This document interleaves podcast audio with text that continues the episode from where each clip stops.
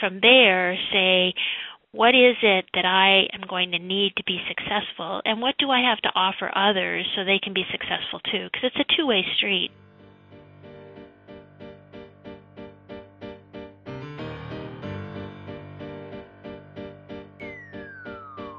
Welcome to the Breathe Easy podcast, hosted by myself, Dominic Pepper. In this podcast, we ask an expert clinician, teacher, or researcher to share their insights about career opportunities in the fields of critical care, pulmonary medicine, or sleep medicine. And for today, we go to Burlington, Vermont to discuss developing your career. The biggest mistake people make is they don't sort of think, all right, this is where I want to be in five years, and this is what I really have to do to get there. So before we get started, uh, would you like to introduce yourself? Sure. So I'm Dr. Polly Parsons, and I'm the E.L. Amidon Chair and Professor of Medicine at the University of Vermont, and I'm the um, Vice President of the American Thoracic Society. So, could you tell me your story about how you became the Vice President of uh, the American Thoracic Society?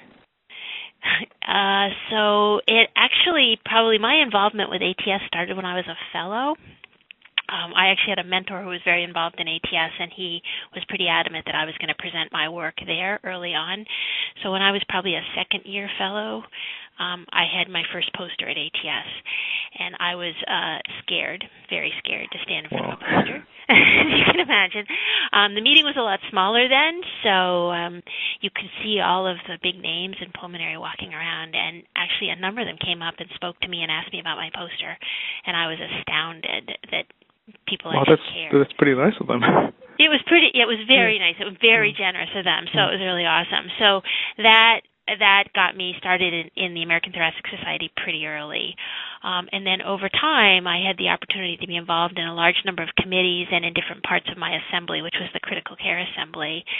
And, you know, I've always been, I was at the University of Colorado and now here at the University of Vermont, where we have strong and pretty large pulmonary critical care programs but the world at ATS got gave me a much bigger world of colleagues um, and and friends. So over time, it was a big part of my professional life, and I always admired the people that were the leaders of the organization. I think it's a very important organization, and um, people had talked to me for a long time about, you know, aren't you interested in being a leader? And I actually have two sons who are now my youngest one's about to graduate from college. But when they were younger, I didn't like to travel that much um, and be away from home for long periods of time. But once the the youngest one was gone and away in college, it was really an opportunity for me to be able to give back to the society in a leadership role. So, started when I was a fellow, um, and has continued to be my home. And then, following your fellowship, uh, what specific resources were you able to um, uh, use at ATS, and how did you utilize them to their full advantage? Um, I think the biggest resources for me were one, the opportunity to present my work and get feedback, which I was getting a lot of within my own home institution, but to really get to meet other people in the field and not um, not just my peers who were um, sort of at my level of you know of, of training or um, faculty development, but a lot of senior individuals as well. So getting feedback, um, and then also just have the community of people that I sort of grew up with in pulmonary medicine. So I always had, you know, the people I was fellows with in Denver, and we were junior faculty together there. But then there was a group sort of nationally that I got to know through my research in acute lung injury, and we sort of all grew up together, and we all kind of transitioned all in our different institutions. Um, you know, did some collaborations together. We sort of um, you know, became we were assistant professors and then we were associate professors, and we kind of always used each other as sort of a peer group of mentors um, that was tremendously helpful. So just that sort of camaraderie and the sort of broader community that I had to work with was incredible. Now, when I was coming through the ATS, the resources in terms of grant funding um, that come out of the foundation now, those kind of th- those kind of resources weren't yet available at ATS. Um, some were Amer- available through the American Lung Association, but I think there are even more things now. So, you know, you think about ATS in terms of faculty development resources, in terms of grant resources. Um, there's even more than when I started, which is pretty exciting to see You were the director of the pulmonary critical care program from 2000 to 2005, mm-hmm. um, and you obviously had the opportunity to work with a number of pulmonary and critical care fellows. What do you think it takes to be an outstanding uh, fellow? You know, it's interesting. If you think about pulmonary and critical care, it is such a broad field. I mean, pulmonary alone is a huge field, and then critical care is a huge field. And so to be an outstanding pulmonary and critical care, and then add sleep in for some people, um, I think you have to um, have a large a number of characteristics. I think that the first one is you, you've got to be an outstanding clinician, and you really have to care about patients. Um, because without that, you really don't have the foundation, and you probably wouldn't have picked the picked the um, subspecialty to start with. And then after that, it's a lot of the things you think about for anybody to be successful. Um, you want to be be sort of curious and compassionate. You want to really be committed. Um, you need to, more than any probably part of medicine, you need to be a team player and a collaborator because there are just so many decisions you're making and so many different types of patients you're dealing with at any one time you can't do it alone. And the nice thing about critical care is it really it's been team science since it started. Um, and so that's sort of being part of a team and being comfortable being part of a team and being comfortable um, looking to others for help, saying I don't know, and looking not just to your attending or other faculty, but to nursing and respiratory therapy and everybody else to sort of say, how do we do this together? I think is a, a really important characteristic. Um, I think the other thing, you know, to be a really good person is to really to be a good pulmonary critical care fellow, you have to be able to really think broadly. You know, it's it's it's a pretty it's a lot of information to take in whether it's in the clinic with a complicated patient with interstitial lung disease or it's in the ICU where things are happening fast and furious. So you have to have a really good knowledge base, be able to think really broadly, broad differentials, honing them down. But at the same time, you have to be able to act quickly and be decisive at some points.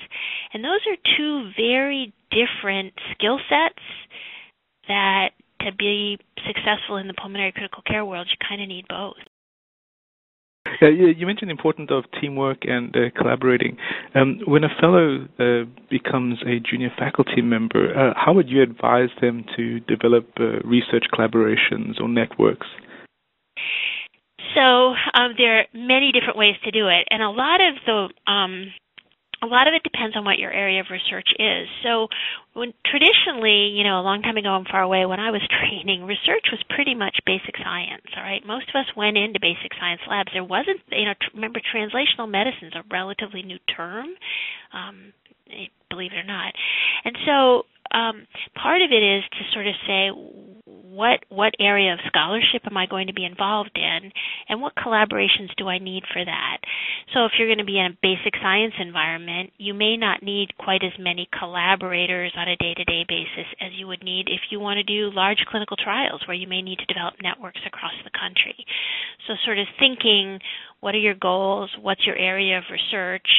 And and then from there say what is it that I am going to need to be successful, and what do I have to offer others so they can be successful too? Because it's a two-way street, um, and you can develop collaborators just right there locally in your own institution. I'm always surprised, even in an institution the size here at University of Vermont. I mean, we're medium size. We're not thousands and thousands of people.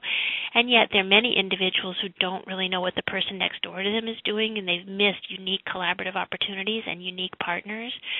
So, kind of looking broadly around, just right around in your own realm um, and then, like I say, getting involved in national organizations like the ATS to find additional colleagues, sort of like-minded people. They'll be sitting next, standing next to you, doing their poster. You'll go to a presentation in your area and realize that the audience is filled with people who are also interested in the same areas you are. And don't be afraid to just walk up and talk to people. Um, and again, a lot of it depends on what you need for your for your collaborative research. Some is a much smaller realm, um, and others you need a much bigger network. True. Um, I, know in 2010 you gave a speech on um, how to say no and uh, manage your time effectively. Um, what advice would you give to fellows or junior faculty when developing their academic career? I mean, what have you seen are the common mistakes, and how would you advise them to avoid these mistakes? So, um, you know, it's interesting. I think the biggest mistake is that people don't stay focused. So, um, you know, when you're part of the issue is when you're a fellow, you're sort of pretty focused on the clinical mission and then you have some time to do your research. They're kind of not, you know, you kind of have some segmented time. Once you become junior faculty, everything's kind of blended together. And you have to sort of, the biggest mistake people make is they don't sort of think, all right, this is where I want to be in five years and this is what I really have to do to get there. And I can't like just put that off for a year and I really need to stay focused in different areas. And and what happens is people tend to gravitate to those things that they're most comfortable with and that are the easiest. So, for example, writing a manuscript is not what most of us do really readily well right out of the box. That's one of I mean things like that are harder because we're used to being good clinicians. And so they end up um, letting their clinical time expand way beyond to what it actually needed to be it's it's not they're very conscientious doctors but then they kind of gravitate and they go back to the ICU and kind of hang out and and it uh, makes them comfortable. It, it, it, it's it, it's yeah, because they're comfortable. It's there, yeah. etc. Whereas you go back to your office by yourself, close the door, and write a manuscript. It's like this is really hard. So the kind of really staying focused, and then the how to say no. I'm really good at telling people how to do that. I'm really bad at doing it myself, so I can totally empathize. But the other thing is, is when you start as a junior faculty, it's not uncommon you get asked to do a lot of things. So um, you'll be asked to be on different committees by your department chair or your division chief, et cetera. And some of those are very important. You need to be part of committees. We're parts of teams. Um, and you'll need some of those for promotion as well as for your own personal growth. But there's some things that'll come where you'll be like, I don't even know what that is. I wonder why they're asking me to do it. And so you do have to say no to some things. You can't do everything. And learning how to say no in a way that doesn't look like you're only looking out for your own self, but you are still part of a collaborative team is, is a bit of an art. And I've seen people do that poorly in two directions. One is never learning how to say no. They say yes to everything and then they just get totally overwhelmed.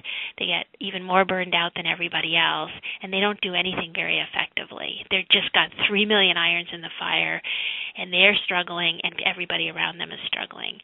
And then there are others who learn to say no way too emphatically and way too often.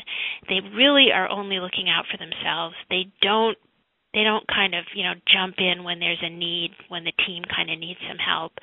Um, and, and that doesn't work either. So sort of finding that balance um, and feeling comfortable sometimes saying boy i would love to do that. I just can't do it right now. Is there a way we can put that off? Or my colleague could do it and i'll do this for somebody next time. Those kind of things are they take a while to learn. It's not always easy and comfortable but like i said the two extremes get people in trouble I mean, how much do you think personality has to do with it? I mean, uh, in, in, uh, critical care people usually have to make quite uh, definitive or decisive decisions, um, and then they're used to this high octane environment, and then having to transition to a more where you got to uh, uh, have a lot of interpersonal relationships with people either in the office or um, uh, on the academic front. do you think it's difficult to transition to that, or what pointers would you give? Um, I think a number of people transition into it well. Um, it's interesting. So um, I'm married to a psychiatrist, and so people think psychiatrists have a certain personality, and I'm a critical care doctor, and you've just identified the personality for a critical care doctor, right? Um, and so we always joke that between the two of us, we have normal children. Oh wow. Um, okay. so, um, so I think the critical care personality is one we tend to be okay. I see the issue. I see the problem. I've taken in as much information as I can and we've got to make a decision now and go. And and we have to take that and and and kind of step back a little bit when we do step into other environments. And it's a skill we learn and that's why if you're going through a fellowship that's both pulmonary and critical care it's a really nice balance because in the pulmonary clinic you're going to be acting differently than you're acting in the ICU right? That's we're not true. making decisions quite as fast. We're working at a different speed sometimes. We have more time to make decisions. We have more time to talk to patients. Um, the, the urgency is much less. And so if you're doing both of those, I think it doesn't become an issue. If you're in the ICU going full court press all the time, um, it can be hard to make that transition. And I know that even in the days when I'd be like the ICU attending and then run down to a meeting as a chair of medicine, I'd have to like kind of turn my brain into a different direction and kind of mentally think, okay, now I'm going into a meeting where we're we don't have the same pace. I'm not playing the same role. You just have to be a little conscious of it. I get you.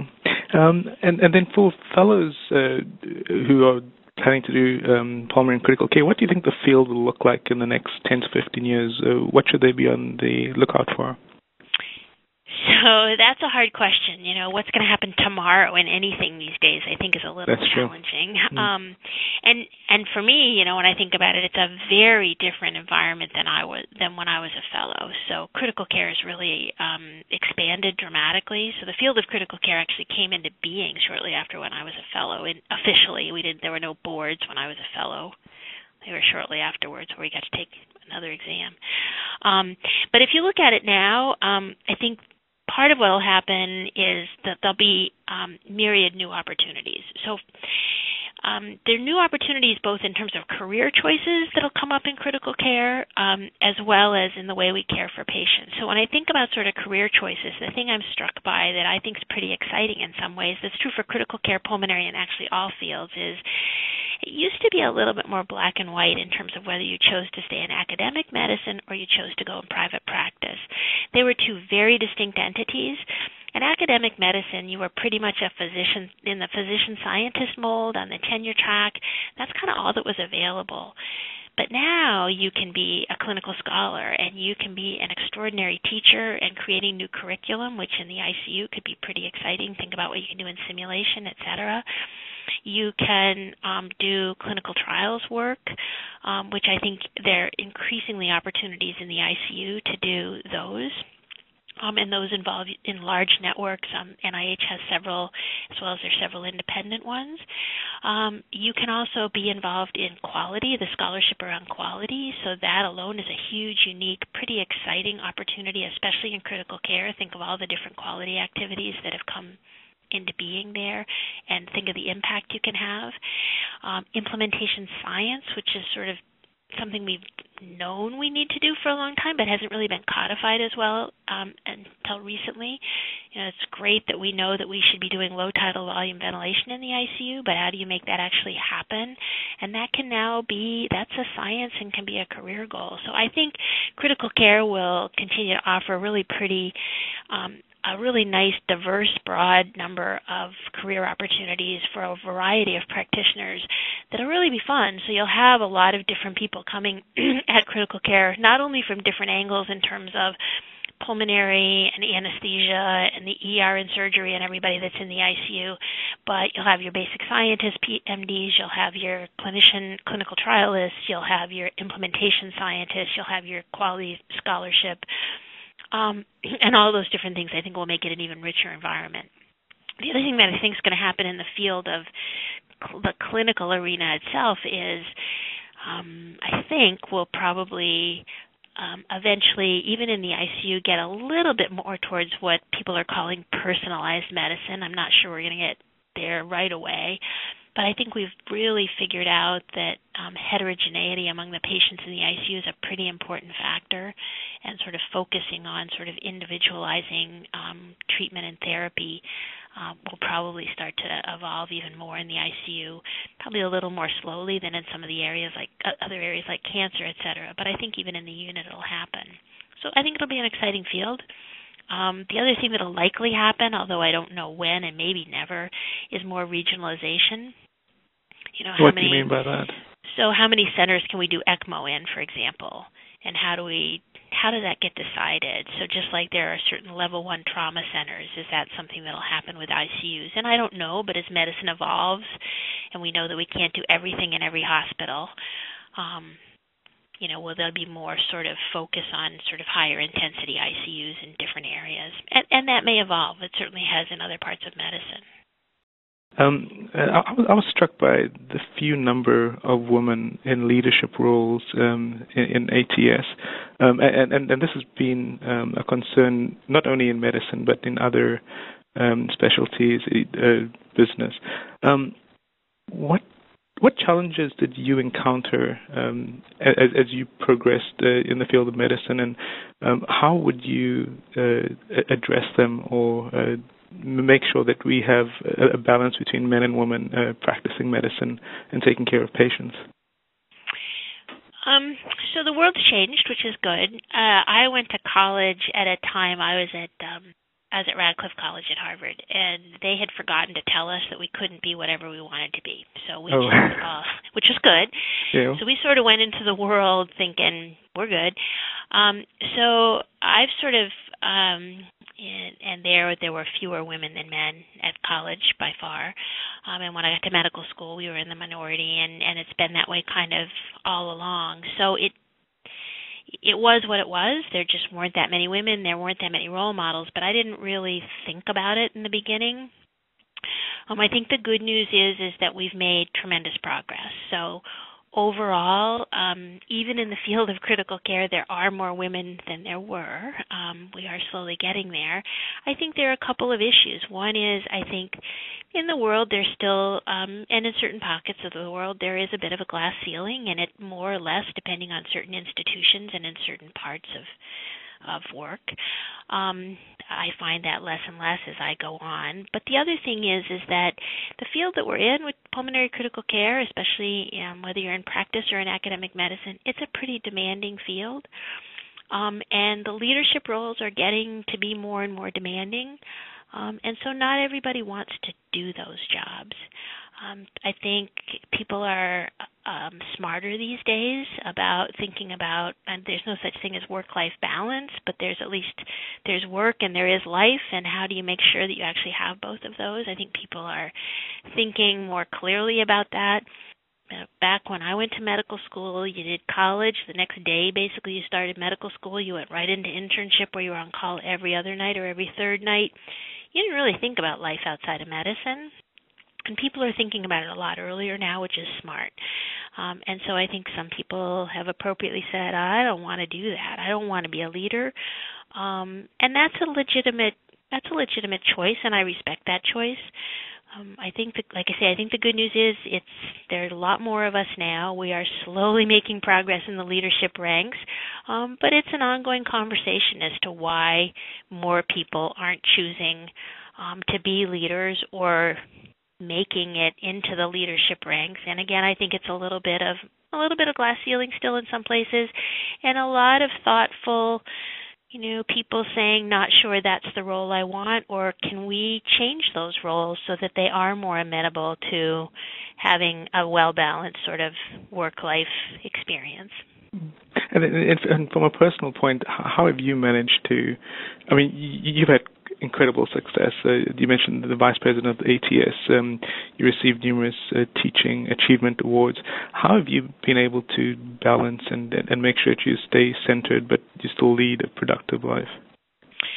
Um, so I think the thing for me that's been um, the biggest the biggest influence for me is uh, I'm married to somebody who's tremendously supportive, and we kind of divide things up. So when we had children, he was as involved as a parent as I was, um, and you know we both have careers and we both we both are pretty flexible um, in that regard. And for me, that's made all the difference. Um, and then the other thing that I, you know, as I kind of look back, people are like, "Well, you must be a super person." I'm like, uh, "Not even close." And if you talk to my sons, they will reassure you that I am very much not a superstar. Oh, that's person. hilarious. Yeah, they're great. Um, I think you know you kind of get to a point where you're like, you know, not everything's going to be perfect. There are going to be days when stuff at work isn't perfect. There are going to be days at home when you're like, wow, all the other moms made beautiful cupcakes that are decorated and my kid took Oreos. Oh well. And you just have to kind of be flexible about it and realize you're not going to be you're just not not everything's going to happen and it's not all going to get done perfectly and some things are going to crash and burn and the first few times it's happened it's awful and then you kind of learn that that's the way life is and you can't do it all and so you don't you don't really worry about it as much. Um, the other key thing is, you know, work is like very important and work in general is phenomenal, but having friends and family and doing things outside are equally phenomenal and making sure you really do pay attention and do both that you don't get sort of so narrowly focused that you know you you're 20 years down the road and go whoa really wish I'd done X Um, and so for me, the you know the balance of family's been really helpful. I have to tell you that my two sons have been phenomenal. They're really good about grounding um, me. You know, they'll be like, "What are you talking about?" uh, "No, you. I need dinner now." Um, things like that. Yeah. Um, and they've turned out to be great adults um, who still are there for me. So it's really neat. Well, on that positive note, thank you very much. A big thank you to Dr. Polly Parsons for joining me. And thank you to all of you for listening to the Breathe Easy podcast. I'm Dominic Pepper for the American Thoracic Society.